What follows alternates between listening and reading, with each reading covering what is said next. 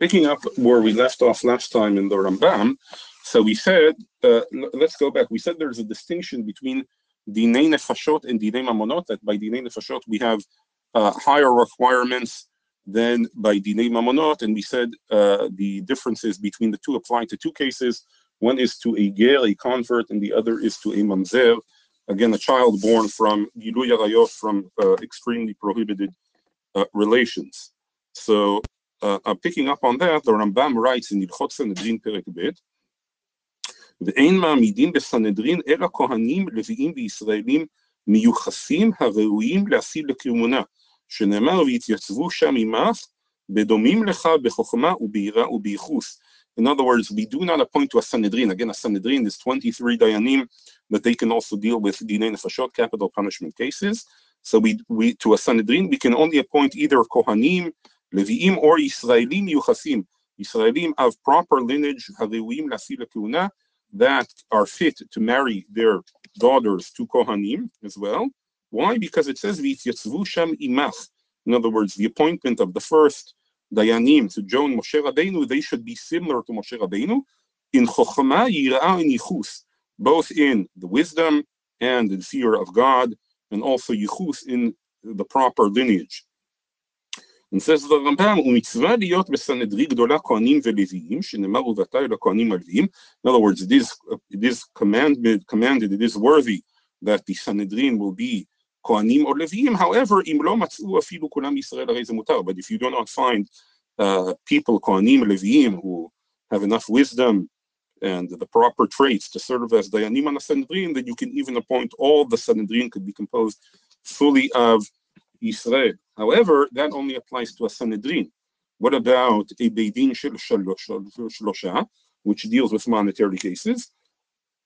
So Harambam says later on, in פרק ב' הלכה ט' בהלכות סנהדרין, he says, בית דין של שלושה, שהיה אחד מהם גר, הרי זה פסול עד שתהיה עמו מישראל.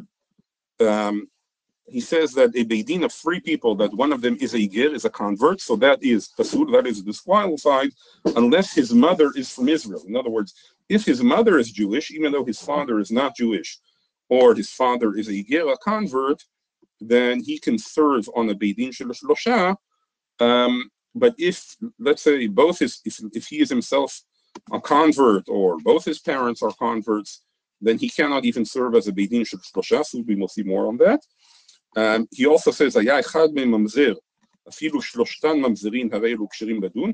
If one of the beidin שלו is a mamzer, or even all three of them are mamzerim, again, a mamzer cannot marry, you know, it's, it's like a disqualified lineage, even though his parents are both Jewish because the, he comes from a prohibited relations.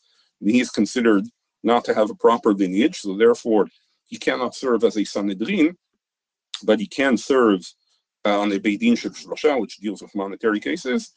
And uh, Harambam also says, וכן אם היה כל אחד מהם סומה באחת מעיניו In other words, for a Sanhedrin, we would not accept somebody who is blind in one eye. However, for a Bedin Shlosha, for monetary cases, then you can have a Suma in one eye. But a Suma enough, Somebody who is blind in two eyes, then he is uh, disqualified from serving at all as a dayan. Later on, the Rambam in Perek Yud Aleph of Elichot Sanhedrin, again that chapter, the 11th chapter of Elichot Sanhedrin, deals with all the differences between the mamonot, monetary cases, and the Nefashot, capital punishment cases. He again addresses this, and he says, Everybody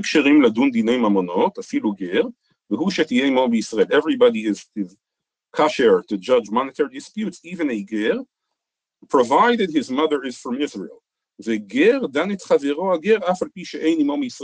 However, a convert to judge another convert, that he can do even if his mother is not from Israel. I'll explain next time what, what the logic of that is, why by a convert we have this distinction between whether he's ju judging somebody who is Jewish uh, or of original lineage, whether he's judging another convert, and here he says, the